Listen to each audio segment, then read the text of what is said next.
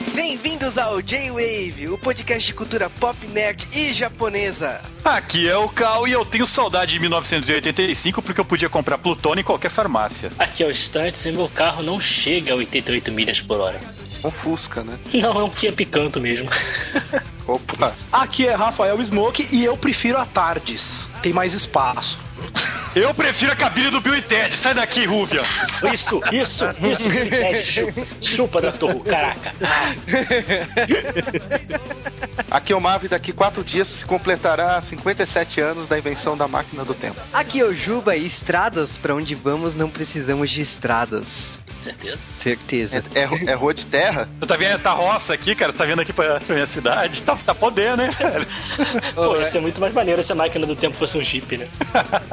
E sejam bem-vindos a mais um J-Wave, um J-Wave super especial. Estamos falando aqui de De Volta para o Futuro, no J-Wave comemorando três anos de J-Wave. Mentira ou verdade, não sei. Verdade, olha, que a gente tá calando a boca, né, de muita gente que ficou assim, ah, vocês não querem fazer De Volta para o Futuro? Toma! A gente tava esperando uma data especial.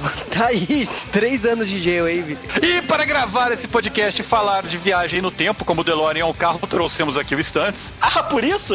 Ah, foi só por isso, cara. Porque não tem peito, né? Então tem carro, então chama uma Ou é peito ou é carro, né? Carros atraem peitos, se você for parar pra pensar. É, Power of Love é isso, é dinheiro e carro, velho. Isso é verdade. Trouxemos também um Ruvian aqui, só pra falar mal de De Volta pro Futuro, o Smoke. Não, também não é assim, que isso. Eu só, eu só acho que a Tardes tem um pouco mais de espaço. Não vem com essa, não. Mas eu, eu, não, eu, queria ter, eu queria ter um DeLorean, confesso. Quando eu era criança, eu queria ter um DeLorean, tá bom? E é, só pra completar um pouco do que eu falei, ninguém encheu o saco que eu sou Ruven, eu digo que eu preferia muito mais o capacete do Jaspion do que o capacitor de fluxo. Ah, cara, você tá lendo muitos trapalhões, não vem não. Caraca, velho. Ele é maluco. Sim, eu li isso. Eu tô. Ai, que vergonha de ir de volta agora. E falando em trapalhões, trouxemos aqui também o Mavi. Ah, vá merda. Volta no tempo e pede desculpas, Marvin. Nem voltou, tá ligado? Não, voltou mesmo, não, vá merda mesmo. Depois, Voltou e mandou a merda de novo, né? depois dessa apresentação acalorada do Marvin, vamos direto para os Correios. Eu amo todos vocês.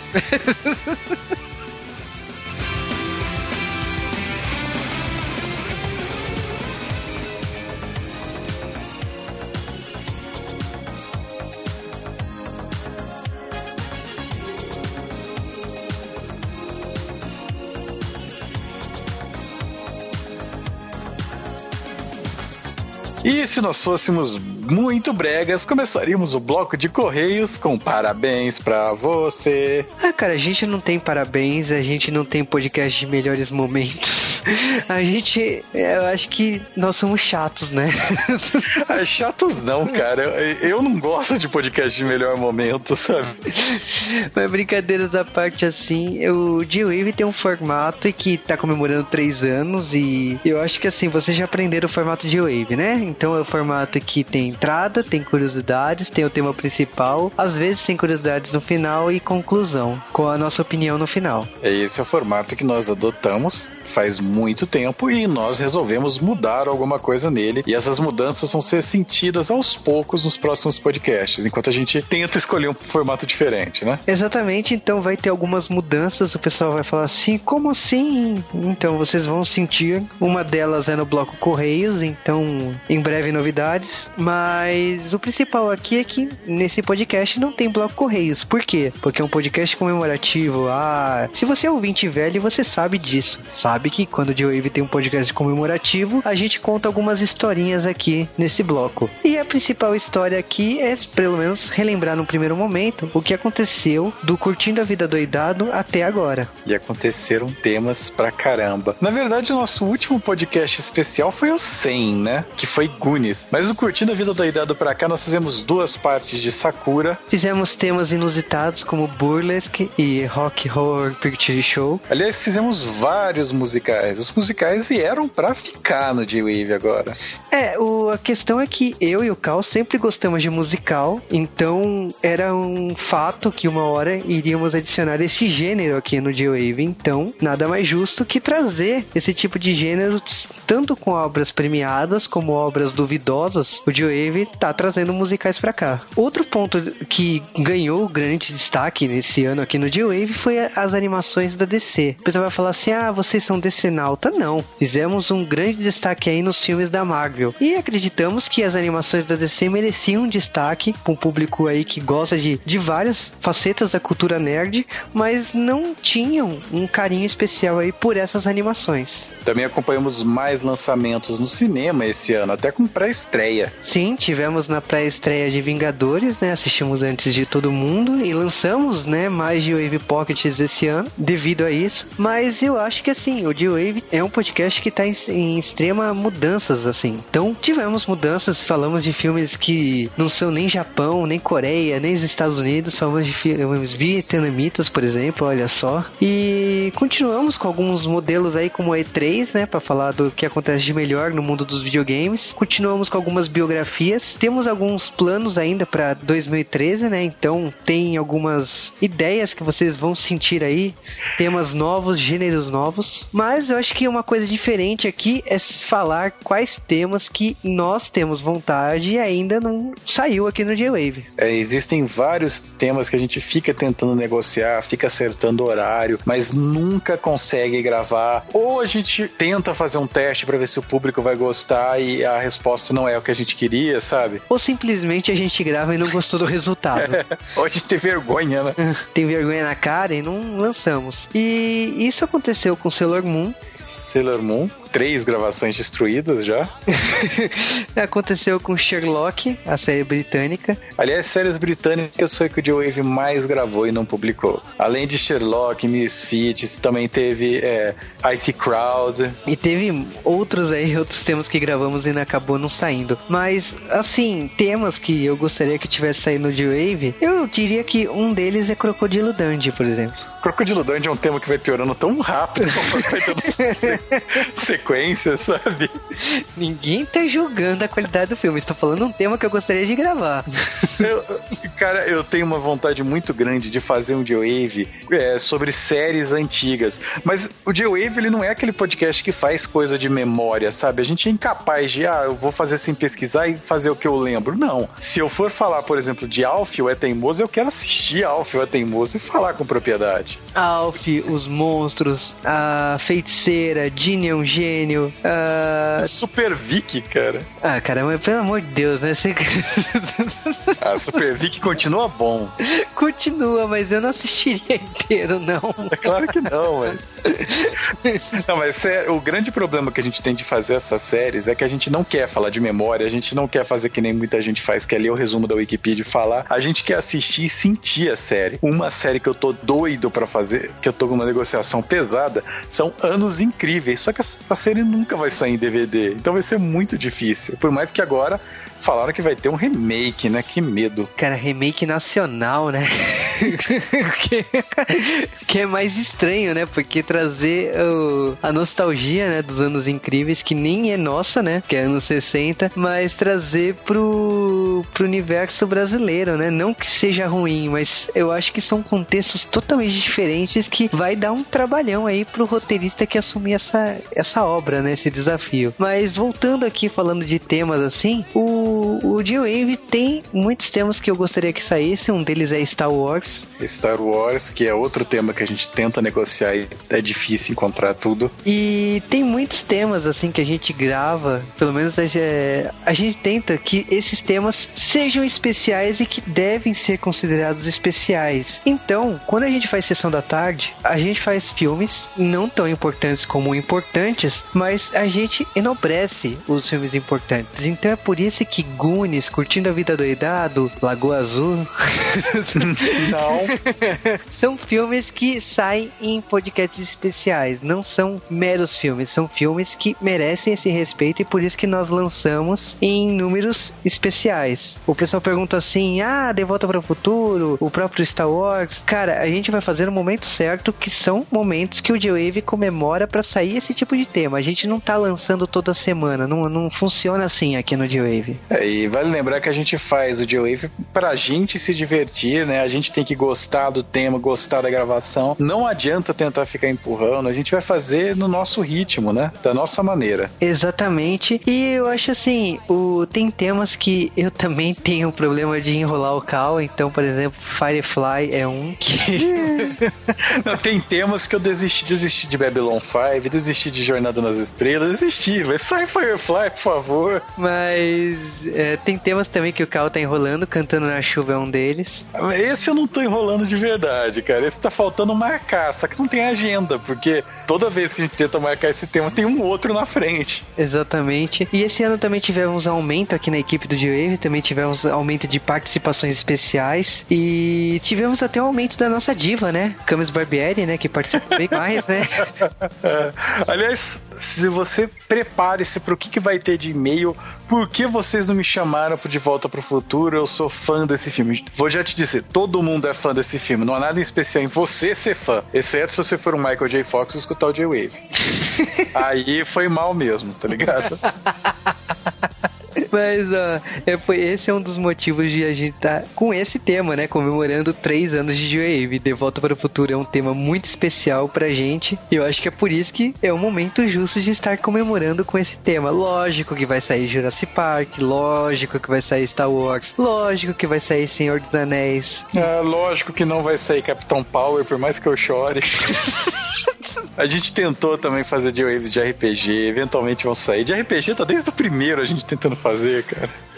Então, galera, a gente agradece vocês ficarem conosco esse tempo todo e eu quero que vocês participem disso também. Coloquem aí nos comentários, eu quero ver muitos comentários, não adianta só pouquinho, galera coloquem os temas que vocês queriam que saíssem no J-Wave. E, tipo, viagem, falem tudo, tá ligado? Tudo, tudo que vocês queriam que saísse, a gente vai dar uma lida e se divertir bastante com isso. Exatamente, então, deem sugestões, dê sugestões de temas, dê sugestões de gêneros. Tem um gênero que o J-Wave ainda não falou e você quer, e você acha justo, já que é um podcast de cultura nerd, pop e japonesa, então sugira. E essa semana não teve leitura de e-mails, mas semana que vem vai ter. E para mandar um e-mail pra gente, gente, mande para jwavecast.jwave.com.br. Você também pode comentar no post, então vai lá no post do podcast dessa semana, que é De Volta para o Futuro, e comente, faça aquele flood semanal. Fale conosco ao vivo no Twitter em jwavecast. Presta atenção no cast.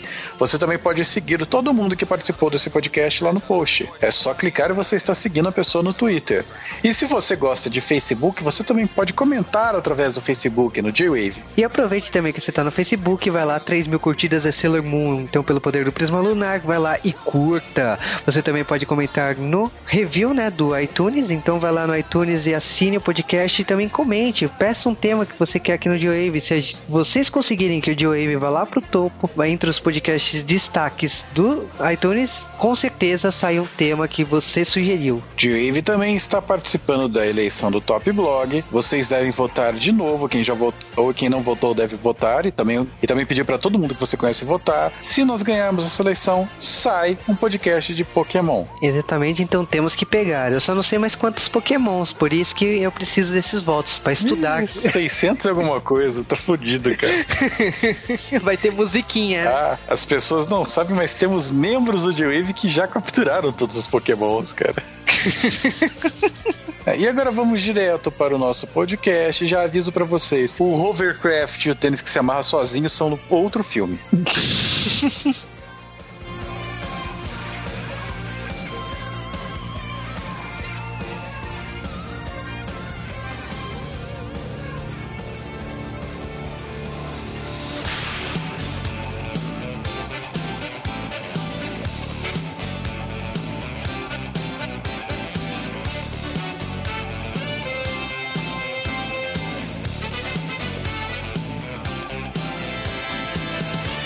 antes de falar de De Volta para o Futuro, esse clássico aqui do G-Wave, temos que falar curiosidades de produção desse filme que são muitas. Na verdade, daria um podcast só às curiosidades desse filme. Na verdade, a gente podia ficar aqui só falando isso. Eu não precisava do podcast. Porque tem brinquedos em parque de diversões, tem desenhos, tem jogos, tem que o filme tem de curiosidades. Tá de sobra, né? E sem mencionar os, o elenco, os atores, os diretores, os, a equipe de roteirista. Olha, tem curiosidade para sempre. Mas, lógico que temos que partir de um começo. Pelo menos em De Volta pro Futuro a gente não vai ficar brincando, né? De ficar voltando voltando e indo, né? Mas vamos pelo começo e pro começo desse filme temos que falar como surgiu, como foi aprovado esse filme. E esse filme ele foi desenvolvido aí, né, pelo Bob Gale e pelo Robert Zemeckis, né, em parceria, até que o Robert Zemeckis nem ia assumir o filme como direção no começo, mas o, a ideia, né, de viagem no tempo, de o cara se relacionar com o próprio pai na idade dele de adolescente, a ideia surgiu a partir disso, né, como seria você encontrar seu pai na idade de, na sua idade, né, mas o, o filme foi ganhando contorno, foi ganhando até o ponto de você atrapalhar o encontro dos seus pais, de atrapalhar o a ponto da mãe se apaixonar por você, né, no caso. E esse roteiro foi levado para Disney. A Disney olhou para isso e falou: "Pera aí, você tá dizendo que a mãe vai dar em cima do filho?" E então, foi uma das exigências que isso não tivesse no roteiro para ser aprovado para ir para Disney. O que acontece é que, meu, sem isso acho que o filme morre, né? Então eles decidiram que não, a gente vai fazer em outro lugar. O que acontece é que depois o filme foi bateu em vários estúdios estúdios, vários problemas tiveram, seja pelo carro, né, seja pelo problema antes da geladeira. Então, o filme foi ganhando contorno e foi aprovado pela Universal Studios. E quando foi levado para frente pela Universal, o filme foi ganhando contorno, mas lógico que também teve influências e exigências de alteração de títulos, né? Originalmente o título do filme era muito criativo, né? Spaceman from Pluto, né? Ou é, Alienígenas de Plutão. A história desse título foi que o cabeção da Universal Pictures, o Sid Sheinberg, ele mandou uma carta falando: olha, De Volta para o Futuro não é um nome bom, porque qualquer filme que tenha de volta no nome significa que é continuação, as pessoas vão ficar confusas, não vai funcionar. Vamos chamá-los dos Aliens de Plutão. O Steven Spielberg olhou para aquilo lá e mandou um fax. Muito boa a sua piada, todo mundo no estúdio adorou, seu brincalhão. O cara ficou com tanta vergonha que deixou por isso, sabe? É, cara, parabéns, a sua sugestão foi aprovada. Não. Mas, cara, falando sério, a gente tem que falar um pouquinho, né, do, dos criadores, né, o Bob Gale e do Robert Zemeckis, né. Temos que falar primeiro do Bob Gale, né, que, na minha opinião, ele é o Dr. Brown da vida real. O Juba cismou com isso depois que viu as entrevistas com ele. Sim, ele também fez é, algum, alguns trechos pro jogo de 2004. Ele, ele foi, ele foi um, um dos consultores, né, pro projeto do jogo em 2011. Ele fez, né, Contos Além da Cripta, participou e dirigiu alguns episódios do desenho animado, mas na minha opinião ele como o Robert Zemeckis são os pais, né, de De Volta para o Futuro, não tanto o Spielberg, né? Aliás, tem essa confusão. Muita gente até hoje acha que quem fez esse filme foi o Steven Spielberg. Eu acho que é aquela garantia, né? Se tem o nome dele, é bom. Mas o, o Robert Zemeckis, né, que eu acho que é o, um dos nomes mais fortes daqui depois do Spielberg, ele tem um histórico de filmes muito bons. Ele, assim, eu admiro ele pela carreira de Uma Cilada para Roger Herbert e De Volta para o Futuro, mas ele tem filmes muito bons na carreira dele. Então, um deles que eu pago muito pau e eu espero fazer um dia aqui como sessão da tarde é Tudo por uma Esmeralda. Mas falando um pouco da carreira dele, ele tem Forrest Gump, tem A Morte de Kai Ben, que o Cal adora. Sim, é uma bosta tão funda, hein? Contato, que ele fez em 97, O Náufrago. Mas, aliás, se você prestar atenção, a maioria dos filmes dele tem o Tom Hanks, né? Porque depois disso tem Expresso Polar, que tem o Tom Hanks de novo. Basicamente, ou ele faz filme com o Tom Hanks, ou ele faz filme de Natal, né? aí entra os dois, né? Expresso Polar e o Fantasma de Scrooge, né? Mas ele ficou um bom tempo aí, ele ficou praticamente 12 anos sem fazer um filme com atores, né? Então ele voltou agora em 2012 com Flight, com Daisy Washington, que tá nos cinemas americanos, né? Ainda não sei quando chega aqui, mas o é o último filme dele aí. Vamos ver, né, se ele volta a fazer mais filmes e quem sabe, né, se inspire a voltar no universo de De Volta para o Futuro. Um outro erro que muita gente tem deste filme é que eles acham que quem fez a trilha sonora foi John Williams Que inclusive é quem Steven Spielberg queria, né? Porque quando Steven descobriu que eles queriam o Alan Silvestre para fazer a trilha sonora, ele falou: Ih, aquele cara que faz musiquinha com sininho, tá doido, eu não vou querer essa porra nunca. E aí, quando ele assistiu as primeiras cenas do filme já com trilha, né? Ele falou: Viu? É essa trilha que eu quero, é esse tipo de trilha que tem que ser, não aquela do mimizinha de sininho do Alan Silvestre. Mal sabia ele que eles já haviam contratado o Alan Silvestre e a trilha era dele. e convenhamos, né?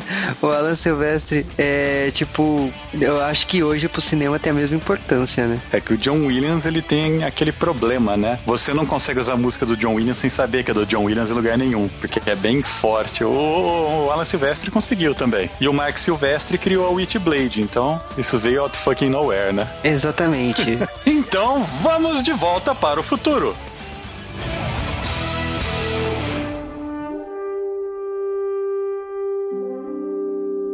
E em 3 de julho de 1985, vemos estrear nos cinemas americanos De Volta para o Futuro. Portugal é Regresso ao Futuro. Eu adoro os nomes de Portugal, é sempre minha parte falar esses nomes maravilhosos aí. Como se chama Rambo 3 em Portugal? Rambo Terceiro. Primeiro sangue pela terceira vez, né? Entendeu? Blood. Entendeu? Mas a gente tá falando de um adolescente, né, Mark McFly, que vive na cidade de Hill Valley, Califórnia. Exatamente. No começo desse filme nós vemos esse adolescente interpretado pelo Eric Stoltz na sua escola e ele é pego pelo diretor ouvindo o Walkman. Então ele vai tomar Walkman. uma puta de uma bronca. O Walkman naquela época era quase Discman, né, velho, que Eu tenho um Walkman até hoje, cara, porque o meu MP3 player é da Sony, o nome é Walkman.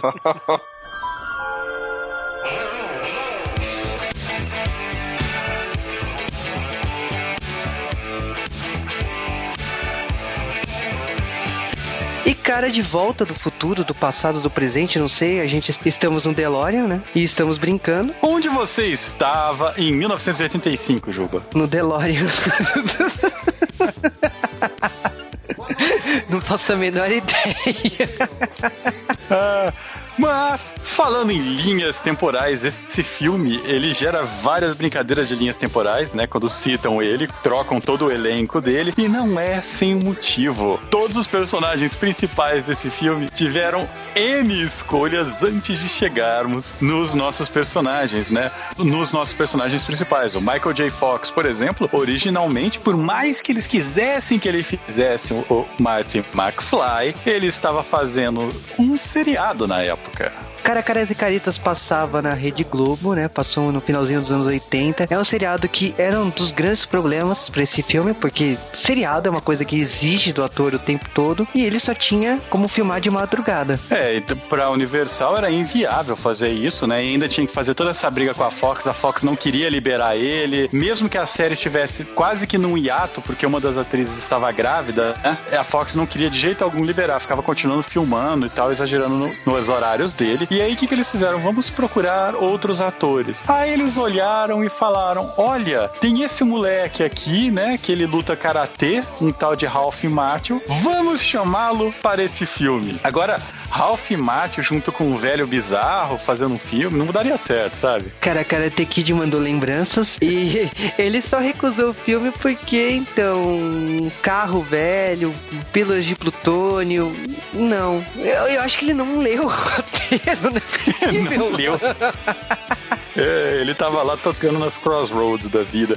Mas aí eles falaram: não, já sei, existe um cantor canadense, o nome dele é Corey Hart, e vale lembrar, nos anos 80 você chamava Corey e você fazia sucesso. Então já pensaram, vamos chamá-lo. Só que o cara canadense e tal não topou também o filme. E aí eles tiveram que apelar para o C. Thomas Howell, que havia feito Tyler em ET. Também não quis fazer o papel. Aí toda essa bosta foi girando, girando, girando e caiu no Eric Eric Stoltz. E aí começaram a filmar com o Eric Stoltz. Cara, eu acho que a maior mancada do universo, eu acho que o, o cara que deve ficar muito puto quando alguém fala de De Volta para o Futuro é o Eric Stoltz, cara. Porque eu acho que o pior do que você é, ser recusado pro papel é você filmar. É, ele filmou as primeiras semanas do filme, os diretores olharam para aquilo e falaram: Cara, você tá sendo muito dramático, teu personagem tá muito emo, você tá dando emoção errada, a gente quer um personagem mais leve, mais engraçado, você tá sendo chorão. Mandaram-lhe embora, deram-lhe Hadouken na nuca e falaram: Não, você quer saber? A gente vai filmar de madrugada com o Michael J. Fox. E aí reparem na quantidade absurda de cenas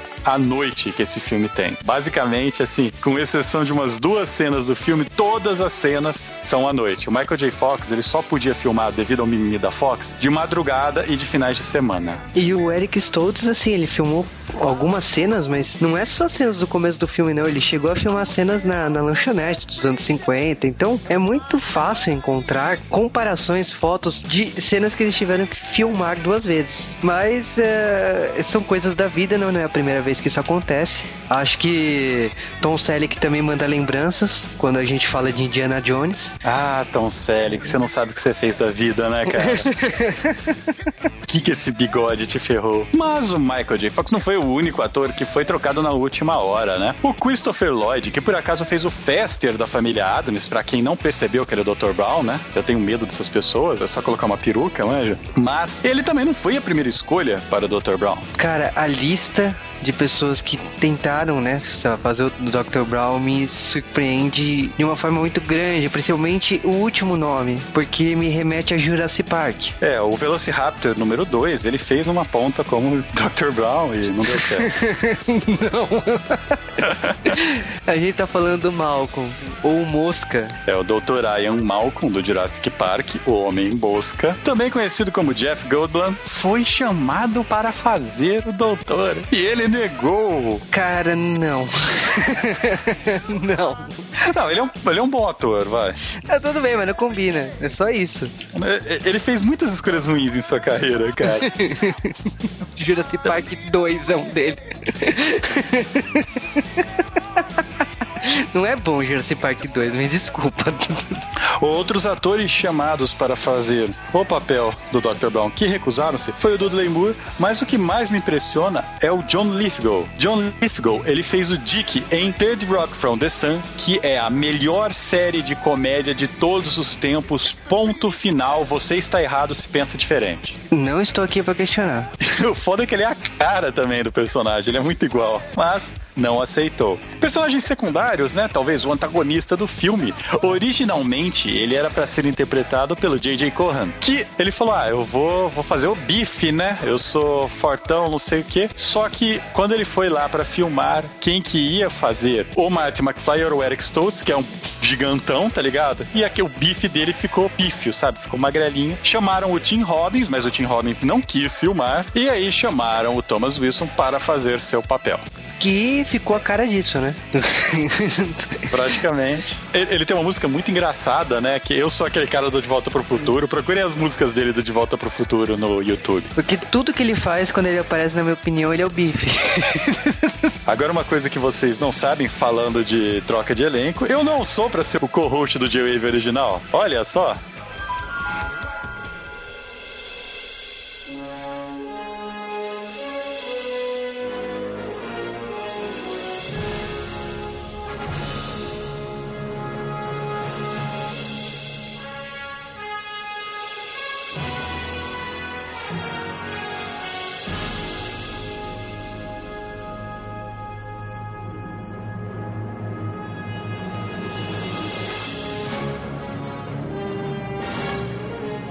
3 de julho de 1985, nós estamos vendo relógios. Inclusive, um dos relógios, vocês separaram que o Dr. Brown tá amarrado no relógio, caindo assim. Nossa, não... referência ao final do filme. É, na verdade, isso é uma referência a um filme da década de 30, mas foi colocado ali por alguém, então é aquilo lá. E a gente vê essa sala cheia de relógios, tic-tac, tic-tac, tic-tac. Daqui a pouco um crocodilo vai aparecer para comer a mão do Capitão Gancho. E aí, a gente vê um animal ligando amplificador do tamanho de uma turbina de avião no máximo. O cara morria ali, né? Vocês sabem, né? Não, é, isso, é, isso é completamente qualquer coisa nesse filme, né, cara? É só pra dar aquele tom de olha como esse personagem é radical. O Mave tem um amplificador grande que não é um décimo daquilo lá. A gente não deixa passar do certo volume pra não explodir a casa, mano. Não passa de um quarto do volume, imagina aquele monstro.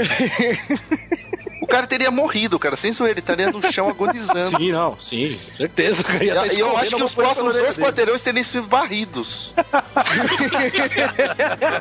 Um cone de um metro, velho. Você tá louco. Não, mas quanto Mas- maior é a ma- maior chance de dispersar. O problema é que o cara tá na frente. E o que que é essa casa do Dr. Brown, né? Cheio de dessas máquinas de Ruby Goldberg pra abrir ração de cachorro. Ele é um cara feliz, ele mora do lado do Burger King. É, isso é legal. Numa época que a gente nem cogitava, né, ter Burger King. né? Por isso que a gente É. esperou pra gravar agora. Nos patrocine Burger King. Oi, porra, por favor. KFC é o caralho, Burger King é o que é. Que isso? Ah, não, cara. não, peraí, se ofender. Eu acho justo ofender o Stans. Pode ofender, sim. Com esse, específico. Só porque toda vez que eu vou no, no, no, no KFC do check-in e mando um chupacal, Eu parei já de responder, tá ligado? A última vez eu tava em reunião de trabalho, tá ligado? Eu olhei e falei, ah, vai tomar no cu. Falando em trabalho, o Martin McFly, ele tá lá vendo esse regaço, destruindo a casa do doutor, né, que mora na frente de um BK. O doutor liga pra ele, né, falando pra ele encontrá-lo à noite. E o jornal falando que houve um assalto, né, roubaram plutônio de um laboratório, não sei o que, e aparece o plutônio lá no quartinho do Dr. Brown. Você vê que o cara não é uma pessoa feliz, né? Outros tempos, né? Hoje entraria em Defcon 2 e o país inteiro estaria dentro de casa, né? Bah, terroristas líbios. Porra, eles estão na Califórnia, poderia aparecer o Jack Bauer lá, né, cara? eles seriam líbios ainda, né, cara? Poderiam ser líbios ainda no. no Cara, foi graças ao Doc Brown que o Muammar Gaddafi não adquiriu a bomba atômica. E nesse começo de filme, ele é a origem de uma das maiores lendas urbanas envolvendo filmes. Porque o Marty McFly, ele é um filho da puta, porque ele tá atrasado, ele sai do, do quartinho lá do Dr. Brown e ele começa a pegar beirão nos carros. E o motorista olha pra trás, o motorista de um Jeep, o motorista tá lá de óculos escuros, chapéu, não sei o que. Por muitos anos ficou se teorizando quem seria esse motorista. As pessoas chutavam que poderia ser o Steven Spielberg. A maior parte dos chutes é que era Harrison Ford. Nossa. Pessoas desocupadas e virgens. né? E quem era, afinal? É o chefe dos dublês do filme, tá ligado? Não é ninguém, cara. Nem do que é- conspirando anos. O que é mais Não lógico, né? Porque O dublê, que chega na geralmente- cons... cara que faz teoria da conspiração precisa trabalhar, sabe? Tá faltando alguma coisa na vida. Olha só, eu só não tô trabalhando porque eu não tô conseguindo emprego. Tá? E aí fica fazendo teoria de conspiração. Sei, o homem não foi pra lua. Olha, Foi? a carapuça serviu, tá vendo? É, inclusive os frangos do KFC não são frangos, né? São só Não. pedaços de frangos criados geneticamente. A gente é passado aí pela cidadezinha de Gremlins, né? Olha só, a gente falou isso no J-Wave 50 J-Waves atrás, que a cidade de Hill Valley, na verdade, foi filmado Gremlins também. Será que as pessoas lembram disso? É só voltar Eu- no tempo e ver lá. É. Cara, é só não molhar. É E chove pra caraca em Rio Valley. Né? É. O que acontece nesse comecinho aí é o clichê, né? do- Você marca aí o filme com a ideia da escola, ele indo na escola e levando bronca do diretor, depois ele saindo com a namorada indo lá na, na frente do relógio, né? É tudo assim, tudo certificado. Lógico, se é a primeira vez que você está vendo De Volta para o Futuro, você não, você não identifica tantas coisas, mas se você já assistiu milhões de vezes como a gente, tudo que acontece na sequência, você percebe algo novo. E lógico, nessa cena do relógio já acontece a, a ideia do, do papel, né? Que teve um, um relâmpago que acertou aquele relógio, que eles estão arrecadando dinheiro pra salvar o relógio. Essa parada do relógio é, é só um dos detalhes que tem dentro do primeiro filme de Volta para o Futuro. Eu não digo nem que eu acho que De Volta para o Futuro foi o primeiro a fazer isso. Se eu tiver errado, vocês podem é, discordar de mim. O, o, o filme te joga o tempo todo mensagens na sua cara de coisas que vão aparecer depois ou antes do filme, que é pra deixar bem claro, olha, é viagem no tempo, entendeu? Por exemplo, essa coisa do papel e do relógio, uma coisa assim, entendeu? É uma coisa pra te marcar bastante ali no começo do filme, que é pra você sacar depois, entendeu? Ah, são vários plot devices. Um deles, por exemplo, é o próprio cenário, entendeu? O filme ele utiliza, por exemplo, o relógio, o estacionamento lá, que é Twin Pines, tá ligado? Sim. Parque, é ma- mall, né? Twin Parks Mall, aí vira Lone Pine Mall, tá ligado? É, De- cu- Sim, sim. culpa do Marty McFly, né? Quando volta do Exatamente.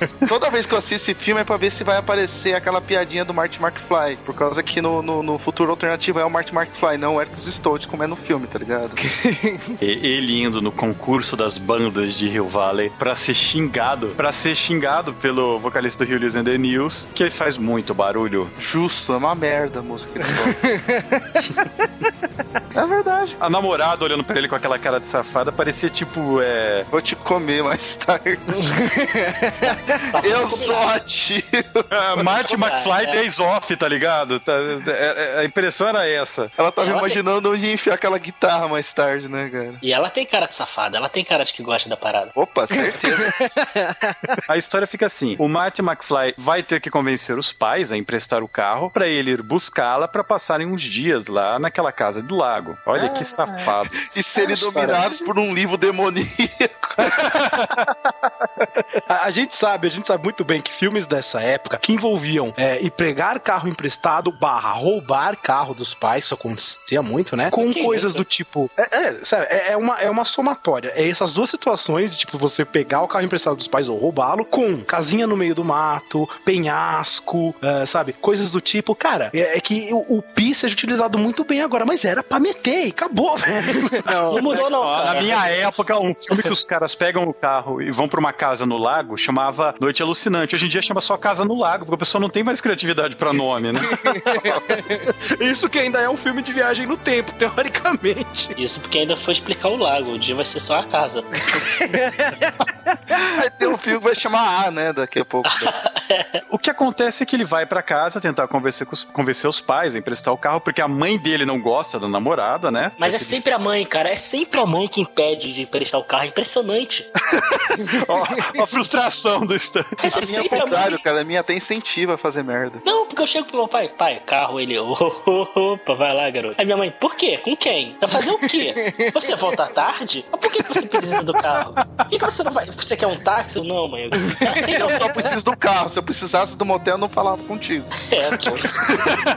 Cara, mas quando ele chega em casa e vê o carro dele detonado e o chefe do pai dele, né, o Beef Ten, escrotando ele, cara, e o pai com aquela cara de bobo, puta, velho, ele já olha e fudeu. O pai do Marty, ele é um loser completo, né, cara? Ele não Cara. precisa nem abrir a boca. A família dele é toda loser, né? A mãe, tipo, alcoólatra foda, a irmã encalhada, o irmão...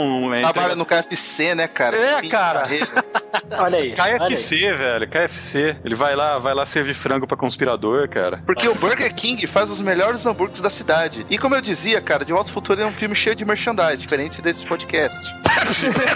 Foi? O que você tá falando? Ai, cara, se eu pudesse gravar um podcast ganhando um balde do KFC, eu tava tão feliz.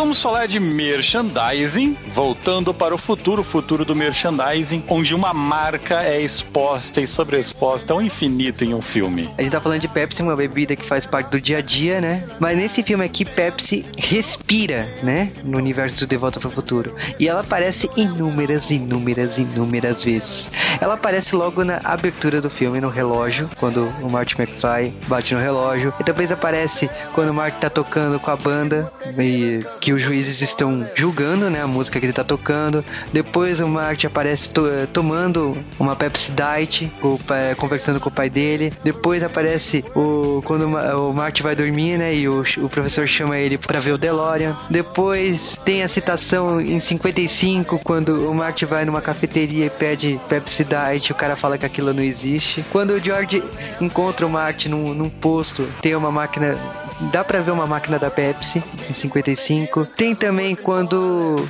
eles estão tocando, né? O Marvin Berry e a banda tá tocando. Dá pra ver é, sutilmente a, a Pepsi ali no fundo. E também tem quando ele volta pro futuro, que ele também vê uma lata da Pepsi. Então, tipo, Pepsi tá repleta no filme inteiro. Isso porque a gente não falou de como eles conseguem colocar ela nos outros dois filmes.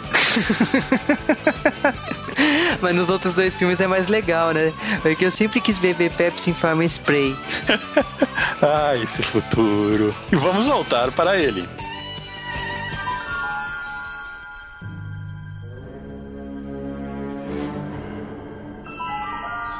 Cara, mas é a família mais loser do mundo e tudo detonada. A casa tudo detonada, quebrada, a pintura saindo, né? Vamos fazer agora uma curiosidade que pouca gente sabe. Qual a profissão do Marty McFly? Você quer dizer na filha vida real ou no filme? No filme, vamos lá, ele trabalha. Trabalha. Ah, ele não tem alguma coisa de seguro, não tem? Não, vamos lá. Ninguém sabe isso, ó. Ele é bibliotecário da escola. Ah, vai tomar no. Não, não. Como você Não, sabe disso? isso? Porque no quarto dele, todos os livros e revistas são livros de bibliotecário e ele tem um cartão de bibliotecário da escola no quarto dele. Ô, Cal, Um filme em versão Full HD pra eu perceber isso. amanhã, é, Ô, amanhã é feriado, eu vou te levar nos lugares, tá, cara? Cara, eu prefiro ser conspirador, Cal. Não, não entra na minha cabeça que um cara descolado com o Marty McFly era bibliotecário, cara. Caraca, de onde você tirou a palavra Pô, a grana descolado? podia ser boa, né, cara? É o único justificativo. Ai, detalhe, eu confirmei essa informação, cara. Caramba, meu. O que, que a gente não faz pro J-Wave, cara? Fica sem Vai, fazer teoria da por conspiração. Aí nós vamos dormir o Marty McFly com aquela posição de frango voando dele pra dormir, né? Cara, isso é verdade, ele não consegue dormir certo, esse filho da puta, cara. Ele dorme tal com um, sei lá, um galo, né, cara? Com a mão enfiada no rabo. Que isso, velho? Olha que eu conheço muita gente que dorme e acorda desse jeito, viu, cara? ah, não, aí outro esquema? Com quem você tá dormindo, cara? não, não, filme com ninguém. A mesma pessoa que ensinou ele a sensualizar na webcam na Campus Party. De bêbado não tem dono, até que não seja você mesmo, né? Só que ele vai lá acordar pra ajudar o professor Brown, que tinha pedido pra ele aparecer lá pra trabalhar à noite. Olha, vamos, vamos analisar essa cena. Você é um moleque de 17 anos que foi chamado à noite no estacionamento com um velho que mora sozinho numa garagem e ele está com a van dele no estacionamento. Aliás, vamos analisar o seguinte: o relacionamento dele com o Doc Brown. Como é que começou? Por quê? Cara, o- a- a justificativa do relacionamento deles pode ser até a própria viagem no tempo, tá ligado? Não, como assim, cara? Eu vou ter que esperar 30 anos até te conhecer, tá ligado? É, de acordo com o jogo de De Volta pro Futuro, essa, esse filme é, é a segunda, é a segunda na trilogia, né? Não, não vem com essa. É. Não existe jogo de volta pra O jogo não existe. Não existe Obrigado, Smoke, muito obrigado. Por favor, não venha com essa, não. Não venha querer justificar. Canonizar essa filme- merda. Não, pelo amor de Deus, não. Eu tô falando que o jogo é ruim, mas não vem me falar que o jogo surgiu pra justificar o filme, É, cara. isso é putaria, cara. Isso é putaria. coisa, ó, a única coisa que eu tenho informação de que o Marty era bibliotecário é que possivelmente Doc Brown frequentava a biblioteca. Por que não? Aí, ó, uma boa. Todo mundo aqui concorda que Doc Brown não é um pedófilo, né? Ele é uma pessoa de bem, que anda com a van no escuro à noite. Chama garotinhos pra ir lá por questões. Cara, é uma cidade pequena, tá ligado? O cara, Cara, poderia ser amigo dele por curiosidade, cara. Pedófilo da porra, gente. Não, não é, não, cara. não, Na verdade eu sei. Cal. Na verdade o Doc Brown é o cara que fez um amplificador handmade pro, pro, pro Exatamente. Marty. Ah, verdade, verdade. E o pagamento do, do, do Marty apareceu no, no, no Coisa à Noite pra ajudar ele com alguma coisa. Ah, cara, é um amplificador de mil watts, tá ligado? O cu dele vale. Meu Deus. Ainda bem que eu não tenho banda, né? Também. Nós somos então introduzidos a um dos personagens mais importantes da série, o Einstein. Nossa, O cara. Einstein. Que depois retorna na propaganda do Mitsubishi Lancer agora, nos, anos Ah, 2012. cara, eu não gostei. Ah, até que foi legal. Einstein é o terceiro cachorro mais importante da história do cinema, depois de Lessig e Rintintin antes de Beethoven, certo? Ah, peraí, não, você vai botar Rintintin na frente do, do Einstein? Com certeza. Merece. Peraí, que isso? Não, quer dizer que o Beethoven tudo bem, então. Não, Beethoven é uma bosta. Beethoven do Pode queimar Quem ele, cara. piada do Cal, mas tudo bem. O que acontece é que ele vai mostrar pra ele um DeLorean. E eu imagino que a audiência original desse filme deve ter olhado pra isso e falado: o que é um DeLorean? Porque nós estamos falando de um carro da, da DMC. A DMC não é uma empresa grande de carros, ela fazia basicamente uma série quase handmade de DeLorean com valor ridículo. Era 9 mil dólares na época, quando o carro custava mil dólares, o carro caro, manja. Tem uma coisa que me irrita profundamente nele. O motor dele foi feito pela Peugeot. Não, ele não fez. Você não vê no filme o cara andando devagar, ele vai tentar frear o carro, quase sai, cara. O carro mas é de aí, aço né? inox. Todo mundo aqui é velho. Vocês lembram os carrões velhões da década de 80, aqueles que quando batia decapitava quem tava dirigindo, manja? Bons tempos, né? Meu pai teve um Landau, cara. Aquilo lá já era Puta, isso é muito pesado. carro, isso é legal. Tá pensando em nível brasileiro. Eu, quando vi De Volta para o Futuro 1 quando criança, não estava acostumado a ver um DeLorean. O que, que você via? Você via Fusca, você via Brasília, você via. Não, mas nem os Kombi. Estados Unidos estavam acostumados em ver o DeLorean, não, relaxa. Pois é, agora, apareceu um carro daquele como se fosse um carro atual pra época, eu já achava que aquilo tava vindo do futuro, cara. Ele foi desenhado pelo Giorgetto Giugiaro, que é o cara da Ital Design. Ele desenhou o Fiat Uno, ele desenhou o Passat, ele desenhou o Golf. E aí, eu não sei se os maiores fãs aí de carros vão lembrar, mas ele desenhou também é, um, o Fiat Córdoba, o Ibiza, o Sirocco, que chegou no Brasil, e o Punto, que tem aí o Fiat Punto aí normal. A gente chama isso antes porque ou ele é, verte o, o papo pra peitinho ou verte pra carro, né? É a ideia, né? brincadeira aí do DeLorean é a questão também de ser raro, né? A ponto de nenhuma criança tentar imitá-lo, né? No momento que a ideia original era uma geladeira e que qualquer criança poderia se enfiar dentro da geladeira e morrer, acho que a DeLorean é uma, uma boa opção, né? Pra parecer raro a ponto de nem, ninguém tentar fazer igual, né? Porque andar 88 milhas por hora vai levar alguma coisa muito boa, né? Olha, eu, eu, eu- eu confesso que eu volto da faculdade à noite, eu sempre tento atingir 141 km por hora e meu carro não permite. Não faça isso. Ó, ó, se fosse uma geladeira, aí eu até poderia dizer: olha aí, parece a Tardes. O DeLorean veio equipado com ar-condicionado? Você tá louco.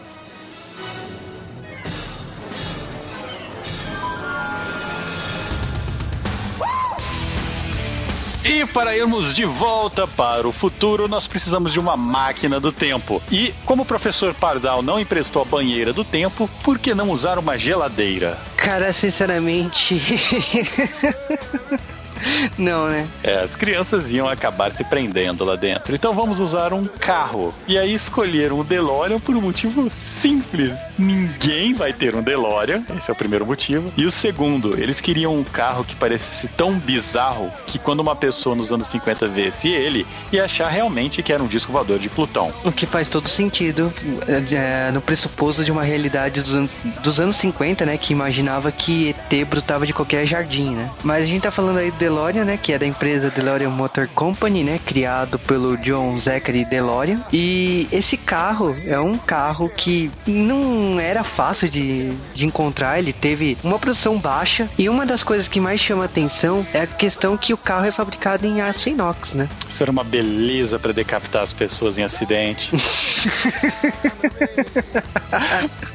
Detalhe interessante, né? É que os caras tiveram que fazer várias modificações no carro para ter os aparelhos da máquina do tempo e tudo mais. E o Michael J. Fox mal cabia no carro. Ele tentava dirigir nas cenas que ele dirigia, e esbarrava em tudo, batia em coisa, raspava o joelho. Ele disse que foi um inferno. E o inferno era tão grande que fazendo esses mods aí a porta do carro toda hora travava. E aí ele chegou uma hora que ele encheu o saco de não conseguir abrir a porta começou a bater a, a cabeça na porta, sabe? E essa cena foi pro filme, mesmo sendo improvisado. E outra coisa, esse carro até hoje está à venda, tá? Eu, eu- só que, olha que coisa interessante, você compra pela internet. É a única forma de você comprar um DeLorean hoje em dia. Quando o professor Brown manda o Einstein de volta para o futuro em um minuto, se você for uma pessoa extremamente à toa, como todo mundo que assiste esse filme, né, tantas vezes como nós, você vai perceber que não demora um minuto para ele aparecer de volta. Demora 1.21 minutos. 1.21? 1.21 lembra alguma coisa desse filme.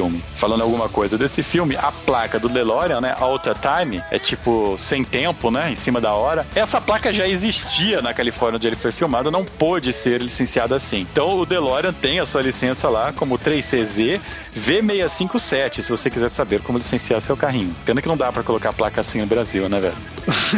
Exatamente. É, e foram usados três DeLoreans para fazer o filme, né? Que foram leiloados eventualmente. Exatamente. De- desses três, é de uma tiragem de 9 mil carros que hoje, que sobreviveram na época, sobreviveram apenas 6.500. Reza a lenda que tem um no Brasil, né? Nunca vi. Tem vídeos no YouTube dos caras dirigindo Rio São Paulo com ele. Então voltemos de volta para o futuro. Foda que eu tô a pé.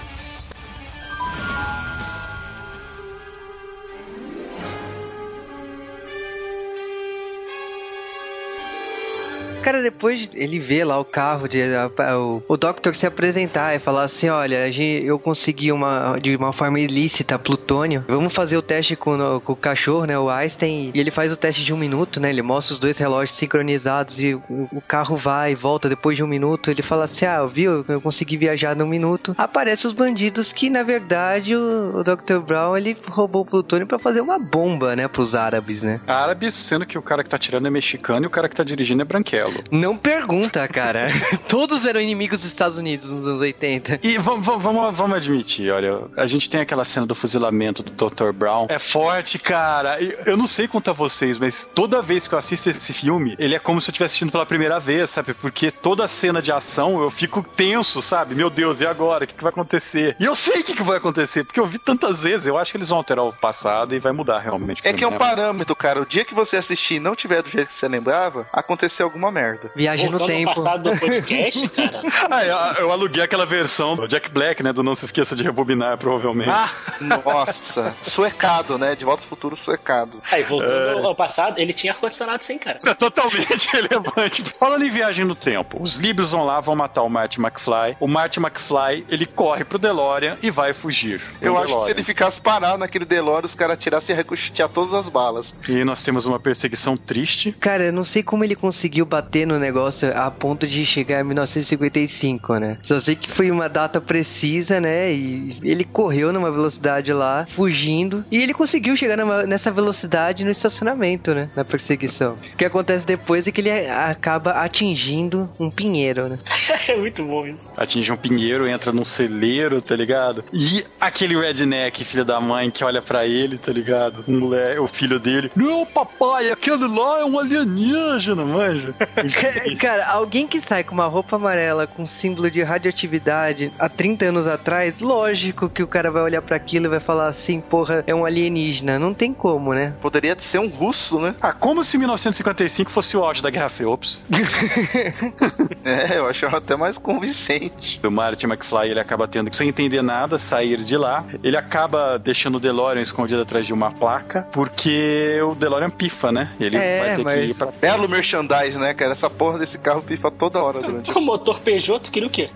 Mas antes disso, ele olhou pra placa. Ele foi pra- direto pra casa dele, né? E ele viu uma placa de um condomínio em construção. Na verdade, ele descobre que tem alguma coisa errada, que aonde ele mora ainda não foi construído. Ele ainda não se tocou que ele voltou no tempo. E ele não se toca nem quando ele volta pra Rio Valley descendo a estrada a pé. E o casal de velhinhos, né? Não, não pare para ele, Ernesto, manja, batendo nele. E ele vai. E, gente, essa cena do Marty McFly chegando em numa Rio Valley de outro tempo, ele chega quase atropelado, vai andando, tem uma plaquinha escrito tubarão do lado, manja. Quantas vezes isso aconteceu? em De Volta pro Futuro. Todo De Volta pro Futuro, toda vez que eles viajam no tempo, essa cena é exatamente igual acontece. Aliás, tá na hora do, do Spielberg lançar o, de- o Tubarão agora, né? Tubarão 19, tem mais dois anos aí, Spielberg. Nossa, vai sair uma. que- Dois anos pra lançar. Um seriado. Caraca, em, em três anos lançar 15 filmes, cara. A Nike não lançou o tênis do, do Martin McFly, cara? Não, não lançou. Foi um viral filha da puta, eu te odeio, Nai. Comprei um Mizuno ontem só por causa disso. Se eu achasse uma jaqueta do Martin McFly, eu compraria muito fácil, velho. Colete salva-vidas. Mas ele chega no passado, aquela cena que a gente tá tão acostumado, começa a olhar, não, não consegue entender o que está acontecendo, né? Aí começa a Pensando tocar meu... Mr. Sandman. Mr. Sandman, cara. É marca, né? de uma década, né? Se, se toca essa música, você fala assim, Ih, cara, fudeu, né? Viajei no tempo. Gente, mas presta atenção, essa cena é, é tipo, são 10 segundos, dá esse panorama dele entrando na pracinha de Rio Vale, na frente do relógio. Esses 10 segundos conseguem te enquadrar exatamente. Estou nos anos 50, certo? Tem N filmes de viagem no tempo que vieram depois que os caras não conseguem fazer isso, não conseguem fazer tão bem. E essa ceninha simples consegue. Só que agora vamos então para as piadas racistas, porque esse filme está cheio de piada racista, que é Ah, quando cara. vai vai no café, né? Não, mas assim, é tipo, pode ser até uma piada racista, mas re- retrata uma época, né, cara? contextualizar pra aquela época era até normal, vai. as pessoas elas tentam reescrever a história, né? Elas tentam falar que esse tipo de coisa nunca aconteceu, sabe? Não... Se fosse É filmado hoje, o politicamente correto não permitiria uma cena que retrata uma época como aquela. O maior processo que De Volta pro Futuro tomou foi da Associação de Defesa, né? Uma das associações de defesa de, de afrodescendente falaram que não gostaram da insinuação que um homem branco inventou o rock and roll. Ah, sério? Sério mesmo? Ah. Processo, tomaram um processo. Foi com isso que eles se preocuparam, cara? É, E, e nesse boteco que ele tá lá falando e de repente alguém grita pra ele: Ei, McFly! Chama de McFly, ele olha pra trás, né? Ele vê o bife, só que ele não ele acaba de perceber que o pai dele estava do lado dele, né? Ele acaba vendo aquele, aquela cena de bullying, né, com o pai dele, né? Tem que fazer a lição de casa do Biff e tem que entregar num tempo recorde porque ele tem que reescrever, né? Porque é que o professor não pode saber que o McFly pai, né, fez o, a lição pro Biff, né? A gente então percebe essa relação do Biff com o pai dele é desde sempre, né? E aí ele quer conversar com o pai dele, porque ele é um babaca, né? Vamos lá, destruir a linha temporal. Ele não se tocou ainda, eu, acho, que viajou no tempo e tal. Vai atrás do pai, né? E desde o começo do filme eles falam aquela historinha chata que o pai é, tava observando pássaros um dia, caiu da árvore, foi atropelado pelo avô deles, né? E o avô levou pra casa da mãe e eles se apaixonaram e mimimi, foram pro baile. A gente descobre que o pai, na verdade, era um safado filho da puta, né?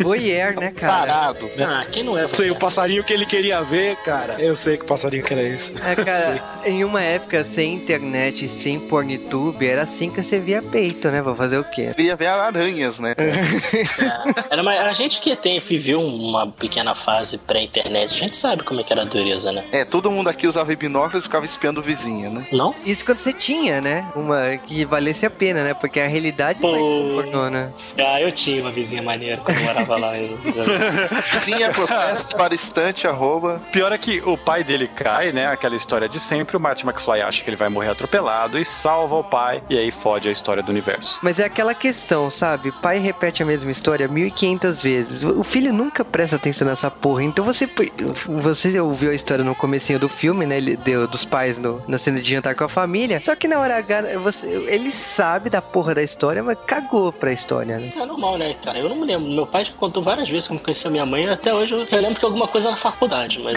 a gente.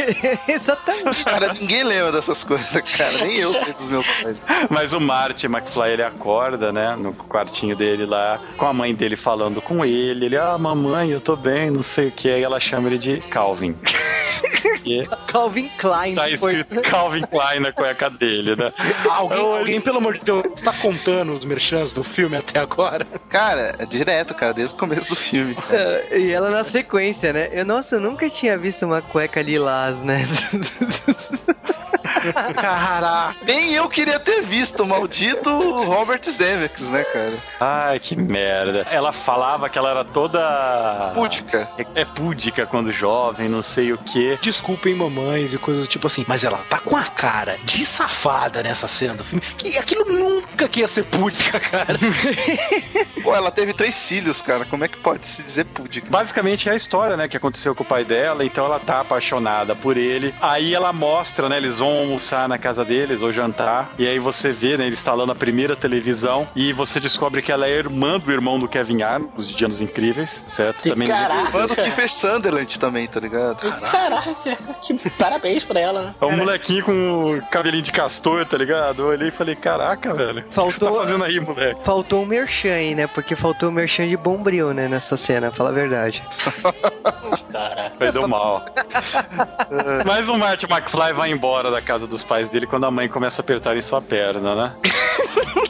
Que tarada, né, cara? A mulher tava no Aí o que, que eu falei? O que, que eu falei? Que aí, tá vendo? O que, que eu falei? Cara, é- O Marty McFly, ele tenta ir direto para a casa do Dr. Brown, porque ele pega o endereço, né? Coincidentemente era no mesmo lugar. Ele chega até assustado, né? Porque, de acordo com a história do filme, com a mitologia, a casa do Dr. Brown queimou e vendeu-se para construir alguma coisa em cima, né? Sei lá, um Burger King. E o Dr. Brown, ele mora na garagem da casa dele. Então ele chega, ele olha na garagem, é só uma garagem, manja, um galpãozinho. Ele olha pro lado, uma mansão gigante, manja. E aí ele vai conversar com o Dr. Brown, que está com um chapéu muito foda. Não, essa parte é muito maluca, cara. Porque é maluca no sentido de assim: se você já não achava que o Dr. Brown tinha cara de cientista maluco, agora você vai achar. E é mais engraçado nessa cena que ele tá tentando exatamente tentar adivinhar, né? Ele não quer saber nada. Ele fala assim: fica quieto, fica quieto que eu vou tentar adivinhar. Aí, tipo, nada, sabe? Tudo que ele fala. Você veio pra tentar vender jornal. Você veio. Não.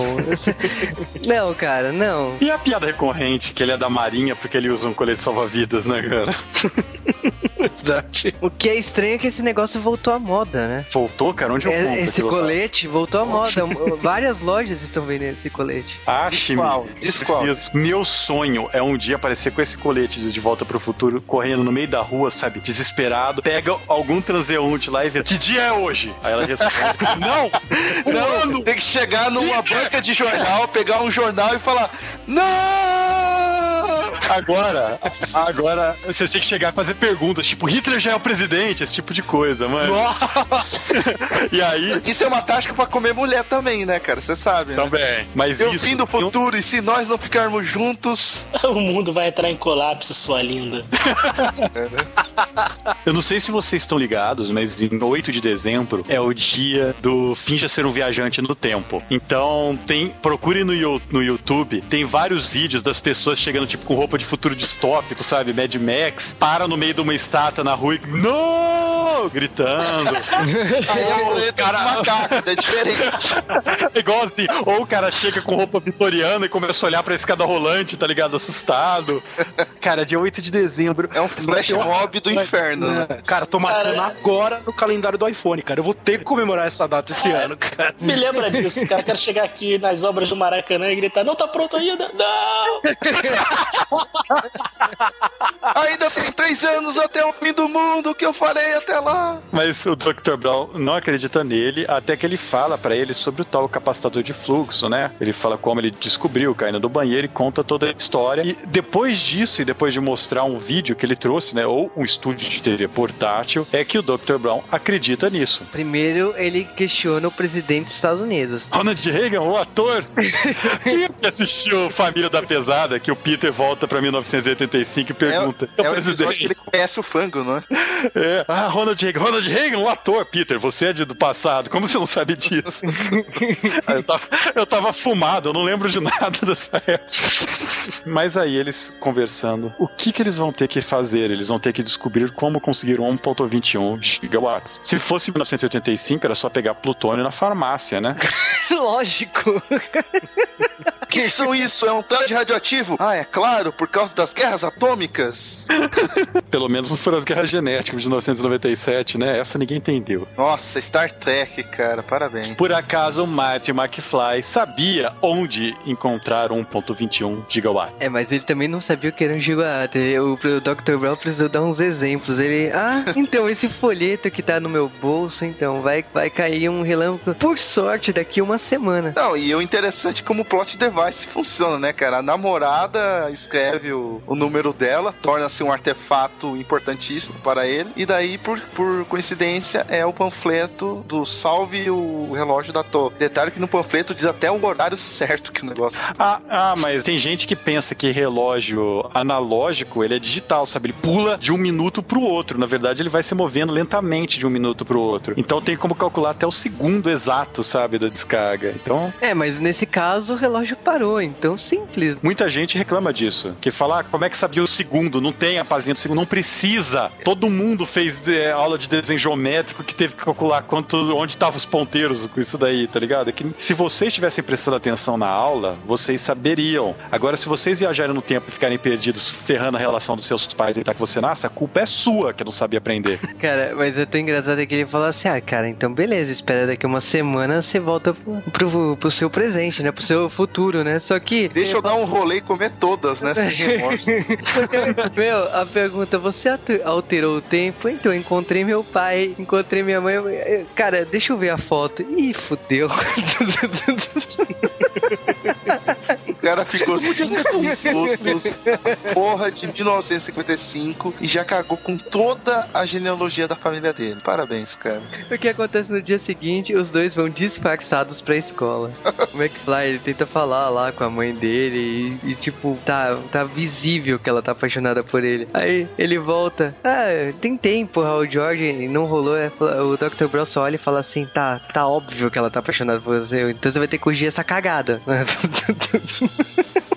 Claro que o George é um bundão, né? Meu, o problema é que o McFly ele acha que é muito fácil empurrar as pessoas e vai dar certo. Não. Aí o McFly chega lá na. George tá estudando. Aí fala assim: ah, tem uma garota que gosta de você e tal e tal. Meu, ele fica todo receoso. E nesse momento aí também tem um, uma pequena citação que ele gosta de escrever histórias de alienígenas e tudo mais. Mas ele tem vergonha de mostrar. Por isso que ele. ele De volta pro futuro é a história do Gene Roddenberry, né, cara, na verdade. Obrigado. Outra citação também que só tracker entende. Vamos lembrar também que McFly, aqui, ele veio antes dessa banda da modinha chamada McFly, né? Ah, vá. Porque ele viajou no tempo. Não, é- Você jura que você precisa explicar isso, cara?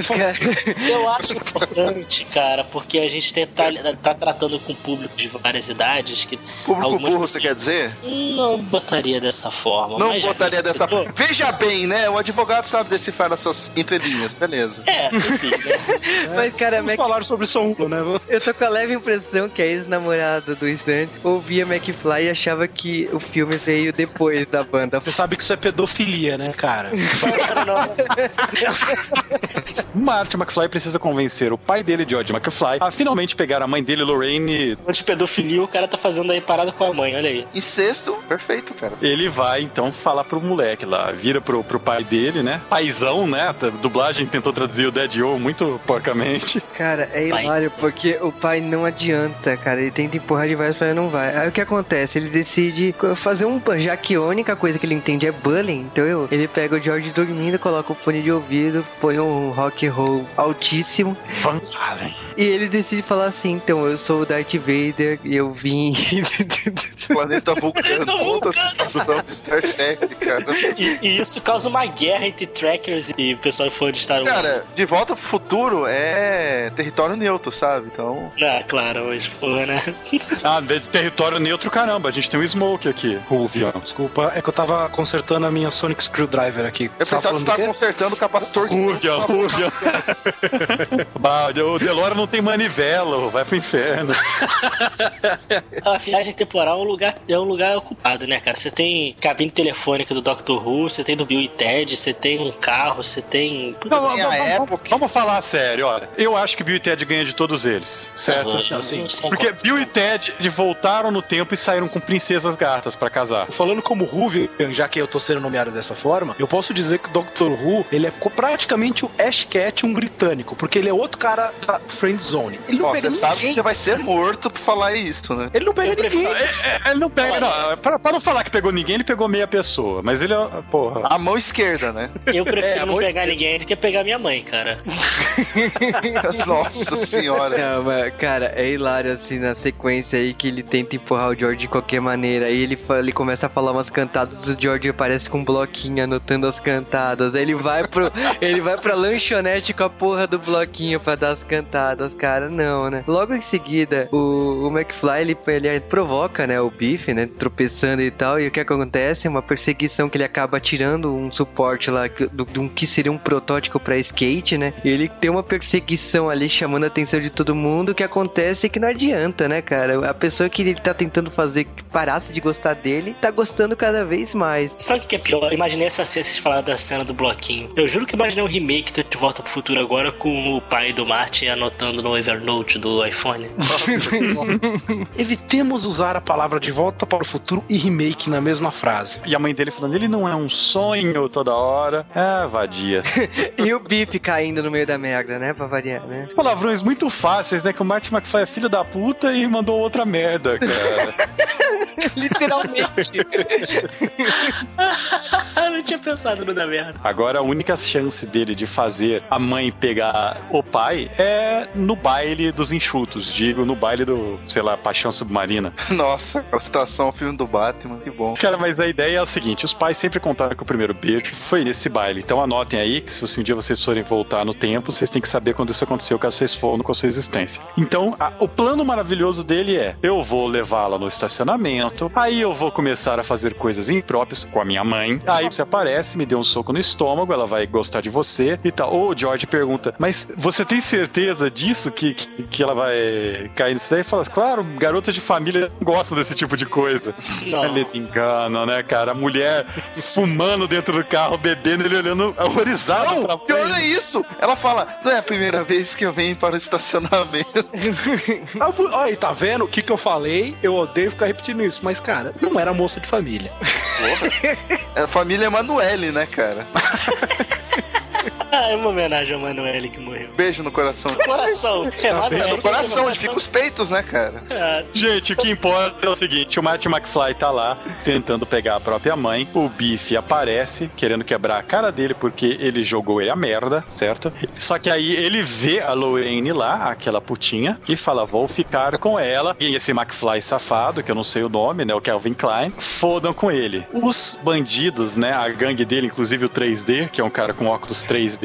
E o fantasma, o Billy Zane, cara, muito escroto. É o Billy Zane mesmo, é verdade. Eles vão lá e jogam ele dentro de um porta-malas de um carro. E ele, o, quando o dono do carro ele sai pra falar, eles fazem ofensas raciais e depois em relação ao uso de substâncias. Psicoafetivas. Obrigado, obrigado, obrigado. Cara, é engraçado que, tipo assim, ele sai uns 5, 6 do carro. Aí os três caras que estavam com o bife, né, que tinham levado o McFly pra lá, saem correndo. E o que, que acontece, né? O porta-malas tá trancado com a chave dentro. Então ele ferrou, né? Então eles vão pegar ferramentas e tentar abrir. O que acontece? Um deles, né, justamente o guitarrista, acaba se machucando, né? Então a solução, assim, o McFly tá percebendo que ele tá ferrado, não adianta. Ele tá ferrado por causa que ele continua fraco, ele provavelmente ele vai desaparecer. E paralelo a isso, assim, ele não sabe o que tá acontecendo, mas o George McFly, ele abre a porta e vê que o Biff tá com a Lorraine. Então o que acontece é o seguinte: ele toma coragem na cara, né, depois de tomar um stabef do Biff, ele dá um soco e derruba o cara. Tá, será que o casal vai ficar junto ou não? Será que vai, é, será que vai rolar o beijo ou não? Agora com a banda sem música, então o McFly olha assim, ok, você é o guitarrista dessa noite, eles beijam e eu vou embora. Aí vocês sacaram a sacada do pessoal da banda McFly atual, né? Entendeu? O McFly tocou rock, olha aí, pô, vamos botar uma banda de rock, vamos botar aqui no McFly, ó. Baterista nessa hora faz tudo. Batum. É, ele tá lá, mano. E aí nós temos uma cena famosíssima de De Volta pro Futuro, onde o Marty McFly nem canta nem toca a música. Que isso? Isso, isso é desse- dublado. Negócio Totalmente desse. Você dublado. não deveria falar isso. Não, cara, não.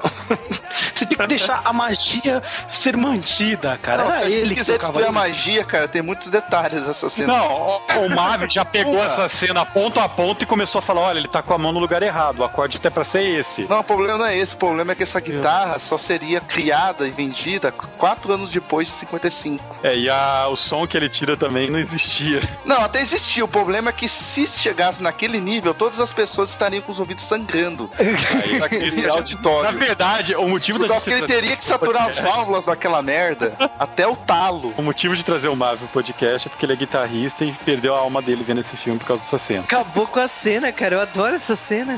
Não, mas ela é muito boa, cara. Ele consegue dublar bem até os movimentos de mão, tá ligado? De mal e de boca, porque aquilo é lip sync. Sim, ele sim, não mas está... é ficou outra bem feito pessoa. pra caralho. O problema é que ele, ele faz referências a vários ídolos do rock numa só cena. Faz é, citação ao Jimi Hendrix, ao Chuck Berry, ao Van Ha- Cara, tudo, tá ligado? O cara destrói ali. Ele, ele faz referência ao Pete Townsend chutando o amplificador, tá ligado? Também. Muito bom. Como eu e o Marvel, a gente gosta de música, a gente entendeu todas as referências. Tem um ouvinte, talvez, que tenha entendido, sabe? Ah, e o Marvin Berry, que na verdade é o primo do Chuck Berry.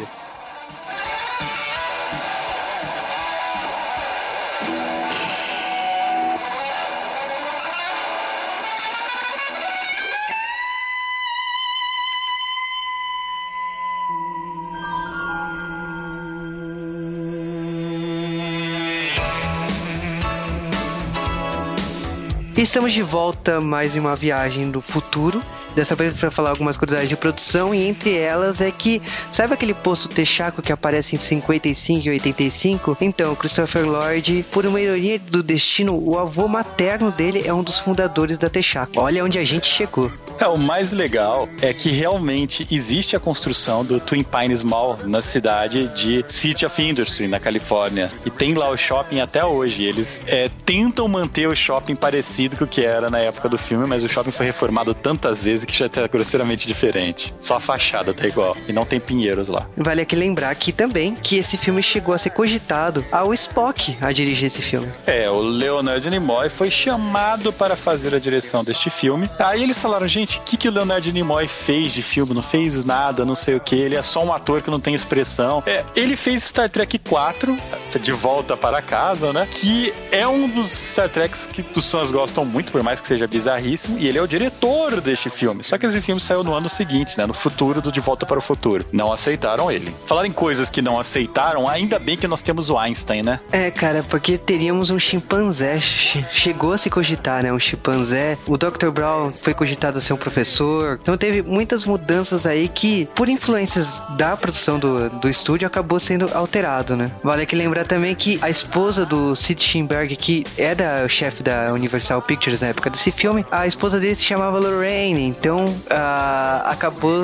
tendo uma homenagem a ela no filme. O senhor Fusão, a máquina que transforma lixo em 1.21 gigawatts, ela é um moedor de café. Você vê como os cafés do futuro são fortes, né, velho? Aí vocês vão ver no filme, no final do filme, que o Marty McFly acaba enfiando o DeLorean na Assembleia de Cristo. Só que no começo do filme, aquilo lá era um cinema. Olha só, outra mudança temporal. Outra mudança temporal que, inclusive, aconteceu no Brasil, né? Porque muitos, muitos cinemas viraram igrejas aqui, né? Ah, Marty McFly, seu safado, a culpa é sua.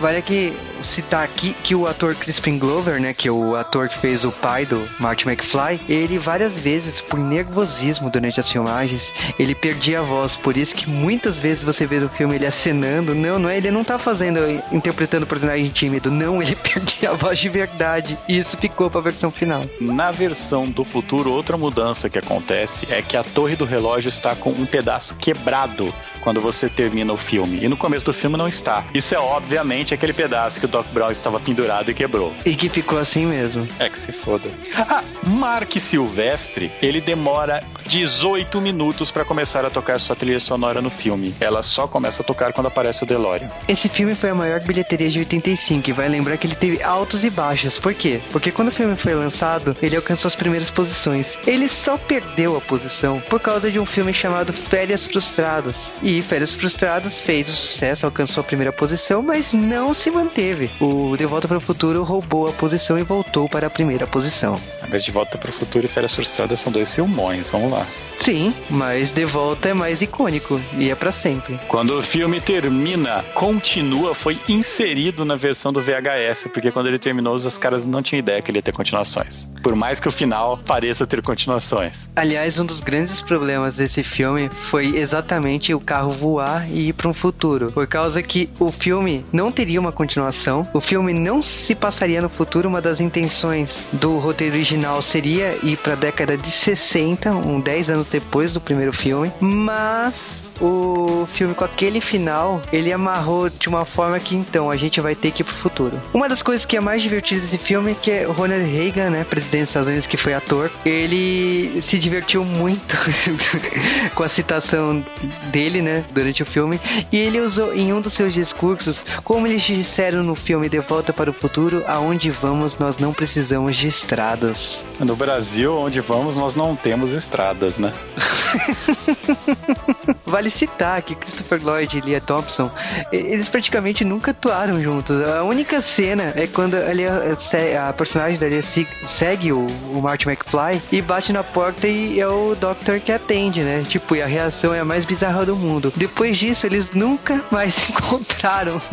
então, voltemos mais uma vez para o futuro.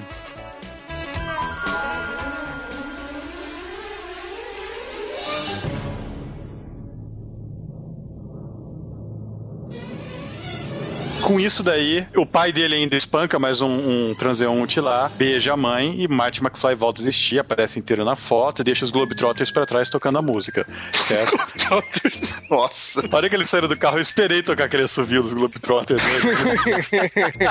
e aí, é a gente, chega, a gente chega na cena mais foda do filme e é o seguinte. Eu vi esse filme uma quantidade de vezes absurda. Toda vez eu fico com cagaço essa cena, tá? Essa cena é muito Muito obrigado. Cara. cara, a única outra cena cena do cinema que consegue, tipo, que eu vi um milhão de vezes e fica com cagaço é o Tiranossauro do Jurassic Park, tá ligado? Que eu, eu sei o que vai acontecer. É, mas, mas eu... essa, essa cena do De Volta para o Futuro, ele é justamente isso que você falou. Você sabe exatamente o que vai acontecer, mas não importa quantas vezes você assista. Você ainda fica, ele não vai conseguir, ele não vai conseguir, ele não vai conseguir, não vai dar certo, vai dar errado, vai dar errado, vai dar errado. Você, você ainda consegue achar isso, cara. Ou você fala, né? O McFly vai aparecer de novo. E ele, ele até dá uma carta pro doutor, né? Falando que. Ó, tipo, doutor, vai dar merda. Vai dar merda, leia a carta. Doutor, não, não vou ler. Rasga a carta e coloca no bolso. né?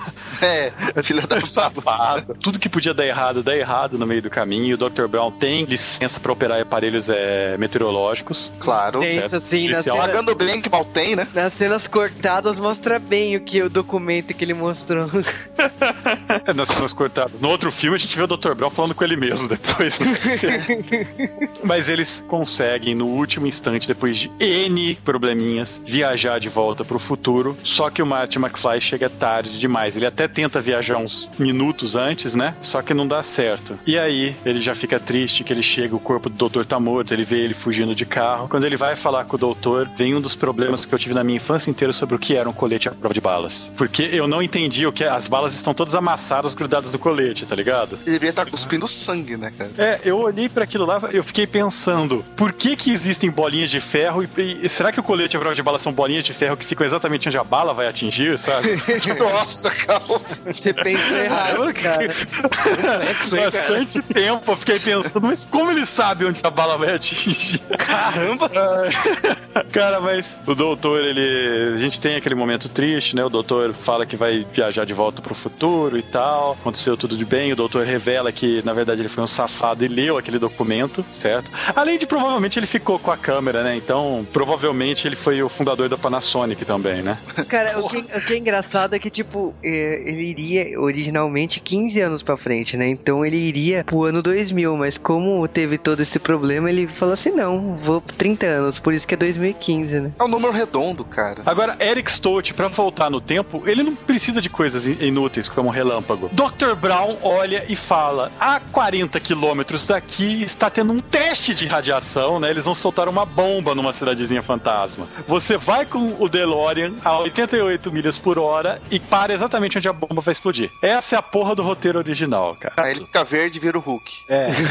Cara, se fosse, se fosse isso o roteiro original, eu olhava e falava assim: ok, eu fico no passado.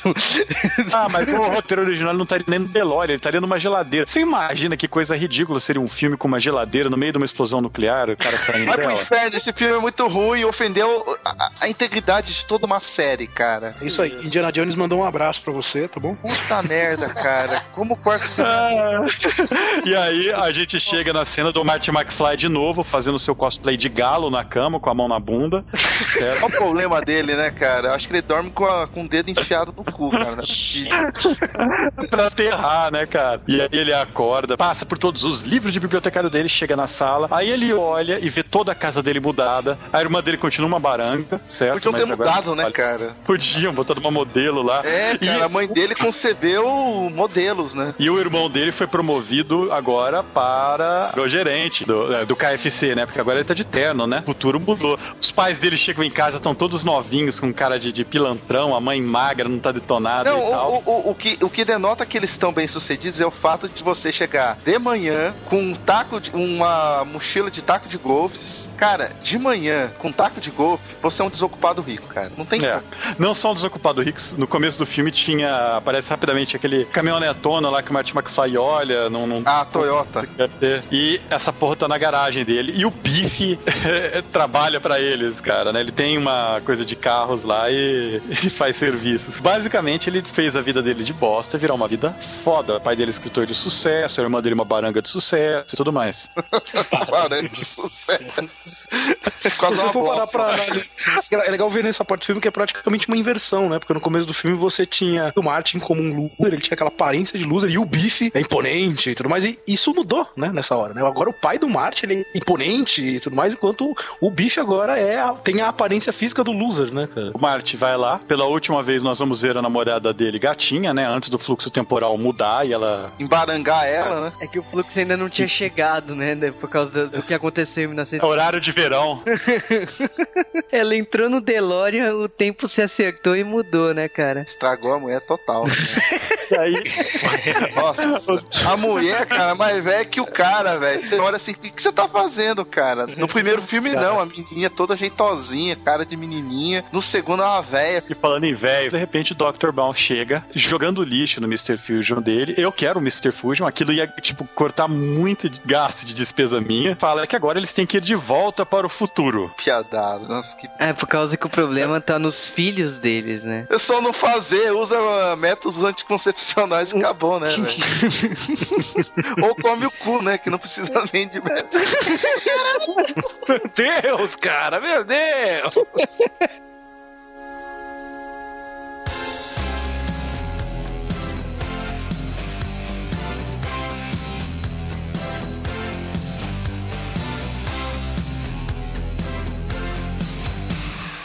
E o que mais nós podemos voltar para o futuro e falar é que essa franquia teve jogos, ela teve mais jogos e teve também um desenho animado. Exatamente, teve o desenho animado do De Volta para o Futuro, que teve duas temporadas de três episódios cada um, 26 no total, produzida de 91 a 93. Ela explorava um, um pequeno plot, né, deixado no De Volta para o Futuro 3, com os filhos do Dr. Brown sendo os protagonistas e o Martin McFly praticamente como um mentor, né, deles. E esse desenho, ele era embalado no começo e o final com plots com o ator que fazia o Dr. Brown, né, Christopher Lloyd, brincando, né, fazendo referências e no final sempre dando uma dica de experiência. Eu considero esse bloco praticamente o pai do Bigman. É, o bloco Bigman do De Volta para o Futuro. Agora, esse desenho, ele explorava viagens no passado, viagens na década de 50, ele, ele explorava, assim, explicar mais o universo do De Volta para o Futuro, então explicava mais o, o Dr. Brown, ia pro futuro e mostrava que o Martin McFly virou um, um guitarrista de sucesso. Então, ele explorava uh, plots deixados aí que podiam ser melhores explorados aí. É um peraí, peraí,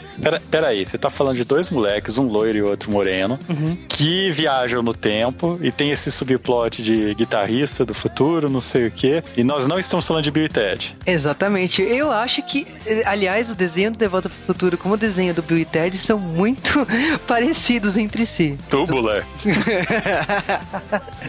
Mas um dia a gente volta a falar de desenho. Tem muitas coisas legais de desenho pra ser ditas. Mas temos que falar também do brinquedo, né? De Volta para o Futuro, que esteve presente em três parques, né? Teve presente no Universal Studios Florida, que foi inaugurado em 91, o Hollywood, que foi inaugurado em 93, e Universal Studios no Japão, e que foi inaugurado em 2001. Esse brinquedo, ele leva o De Volta para o Futuro para um outro patamar, porque aqui fica claro que o Dr. Brown abriu um instituto do futuro. Então agora a gente tem vigilantes é, cuidando do tempo, para o tempo não ter sido alterado e tal. Então é talvez assim uma das propostas mais interessantes em expandir o universo do De Volta para o Futuro. E esse brinquedo, você, no caso, o Biff ele rouba um dos DeLoreans e faz com que você, entrando nesse carro, viaje pelo tempo. Então você vai parar em 2015, você vai depois parar no, no tempo dos dinossauros, você vai viajando no tempo numa perseguição sem fim atrás do Biff, até que o Biff se renda e você consiga o carro de volta. Esse brinquedo, ele teve é, na Flórida e na, em Hollywood, mas ele foi fechado em 2007, sendo substituído por uma versão dos Simpsons. E atualmente, o único lugar que você pode ir nesse brinquedo ainda é no Japão. E também teve uma porrada de jogos que nós vamos entrar com mais detalhes depois, mas tem os famigerados jogos de Nintendinho, né? Aquele jogo horrível que você tinha que desviar de coisas na rua, e depois o plataformer que juntava os dois jogos seguintes. Mas um grande foco aí foram os jogos que não vieram pro ocidente, que são os jogos que foram para Super Nintendo e eu acho que para Mega Drive, que são jogos de plataforma bem feitos, cara. Esses jogos eram divertidos, eram jogos difíceis, e não foram lançados nos Estados Unidos e tal, muito bizarro isso. E claro, o jogo que todo mundo tá pensando é o jogo do Telltale, né? Sim. E que é um, é um point and click, um adventure da vida de De Volta para o Futuro com mixed opinions, né? Algumas pessoas gostaram porque é, você tem lá o Christopher Lloyd fazendo o Doc Brown, você tem até um cara que imita muito bem o Marty McFly, você tem o próprio Michael J. Fox fazendo uma ponta, mas muitas pessoas odiaram e desconsideram completamente esses jogos da série. É, eu acho que esses jogos aí tem a mesma coisa que a continuação do Caça-Fantasmas, né? São roteiros que, e jogos com propostas de coisas que seriam impossíveis de serem continuadas, de, de terem ajuda do elenco, ou o tempo passou demais, e eu acho que assim, vale como experiência para quem quer que esse universo universo se expanda, mas funciona igual Star Wars. Tem gente que gosta e considera, e tem gente que não considera e, e só considera os filmes. Então fica a critério de cada fã. Lembrando que o, as pessoas que trabalharam na produção do filme original aprovaram os jogos, né? Da mesma forma que com Caça-Fantasmas. Então, é um pseudo-canon, né? É, o que eu falei, depende da, do fã mesmo, né? Se- Eu considero, porque ele respira esse universo e traz muito mais do que você gostaria de saber. do que você gostaria, ótimo. Mas nós vamos entrar bastante a fundo nesse jogo ainda, porque nós precisamos falar dos outros filmes antes de poder explorar o jogo com detalhes. Então, mais uma vez, viajamos para o futuro.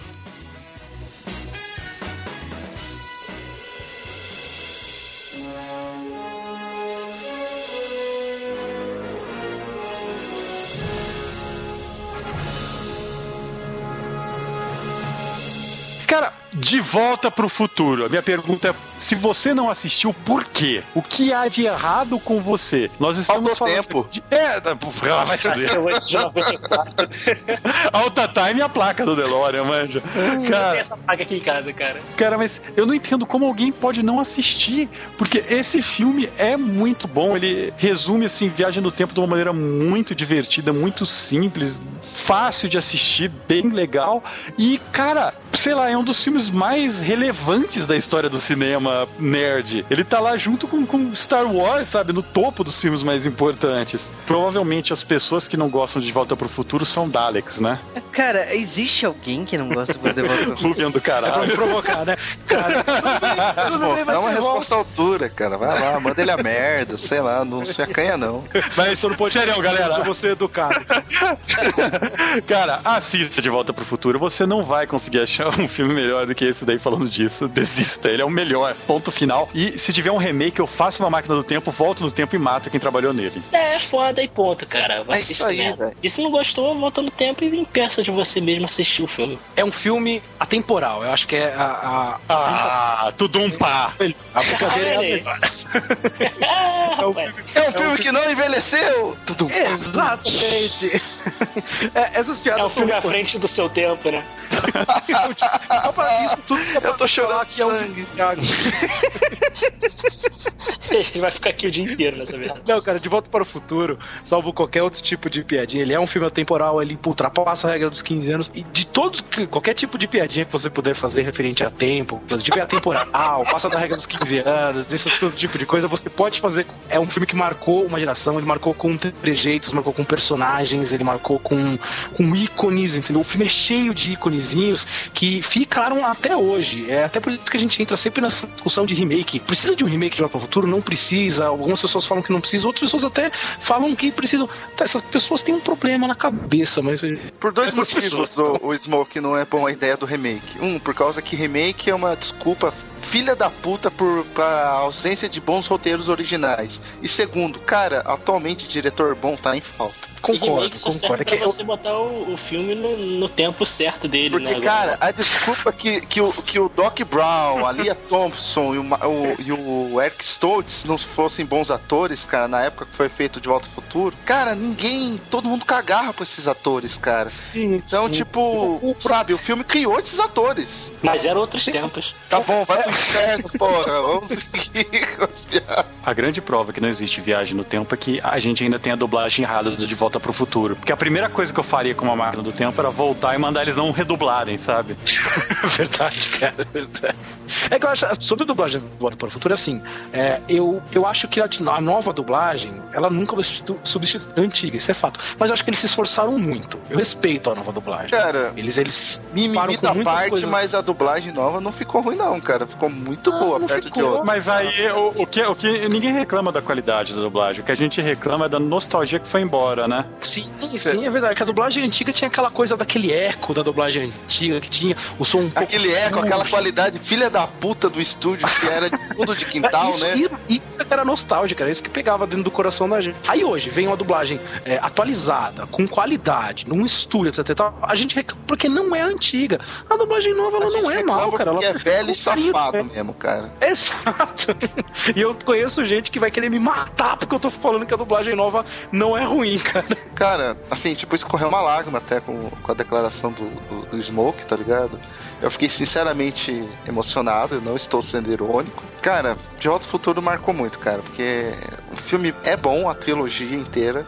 E, tipo, foi, foi um dos primeiros filmes, assim, que eu sentei e vi em batidão a trilogia inteira junto de Indiana Jones, cara. E, tipo, cara, é muito bom, cara. Você não.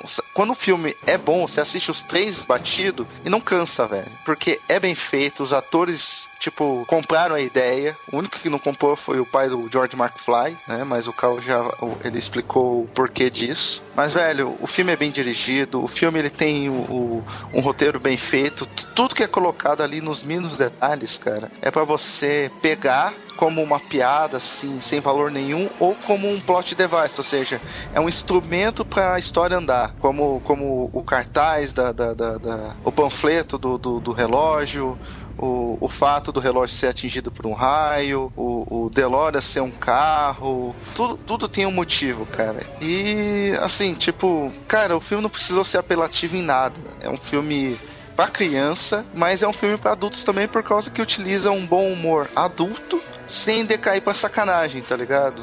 Eu tinha, sei lá, cara, tinha sete anos quando eu assistia a, a trilogia inteira, cara. E eu entendi, sabe? Eu, não, eu era uma criança burra, estúpida e consegui captar a ideia do negócio. Então, se o cara tem a, a decência de fazer um filme que é bom tanto para crianças quanto para adultos, cara, não tem outro resultado. O filme é inesquecível e é por isso que até, até hoje a, a alavanca paixões, sabe? Pra fazer um remake que por favor não façam. E, é isso, cara. Eu adoro esse filme e obrigado por me chamarem para falar dele. Era o momento certo dele fazer um filme. É o momento certo de você calar a boca e ficar na tua, caralho.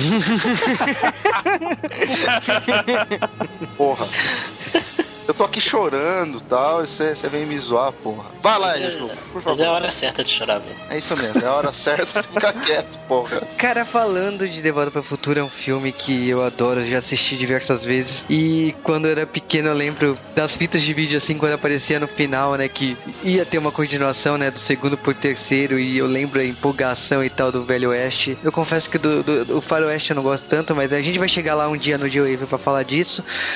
Agora, sobre remake, é, muito se fala de um remake do De Volta para o Futuro. Eu vi até que o, o, ator do Harry Potter se manifestou querendo ser o Martin McFly. Não, cara. Eu, eu me manifestei mandando uma merda. Eu quero é que ele vá a merda. Me manifestei mandando a minha merda. Pronto. Toca aí, Cal. Curtiu. Mas eu acho que é um filme que não envelheceu para mim, porque como é um filme que se passa em 1985, se passa em 1955, são tempos bem pontuados e 1985 era aquilo mesmo e tá lá, ficou marcado isso. Então é um roteiro que funciona muito bem, tem começo, meio e fim, que dá para rever várias vezes, que você identifica coisas do fim, do meio, que acontece antes e tal. É um, é um dos meus filmes favoritos, talvez assim, como nerd, não é tanto Guerra nas Estrelas, né? Star Wars, é o De Volta para o Futuro, é o meu, é o meu filme favorito mesmo. Né? O que? Guerra nas Estrelas é meu filme favorito, mas é bela merda. Eu quero que todo mundo.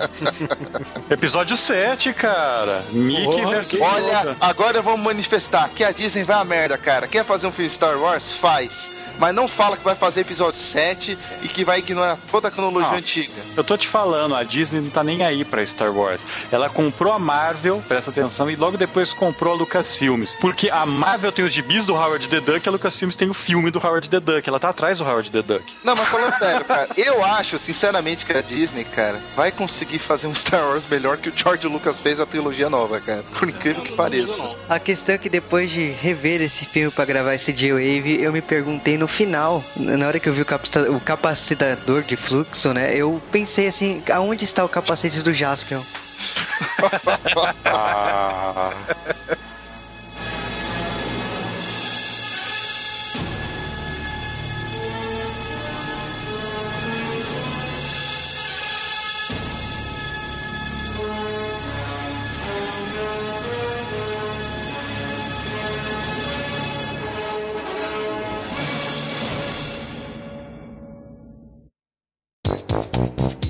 Piada. Peraí, sério, sério, que vocês não vão contar a piada mais fácil do universo do De Volta pro Futuro?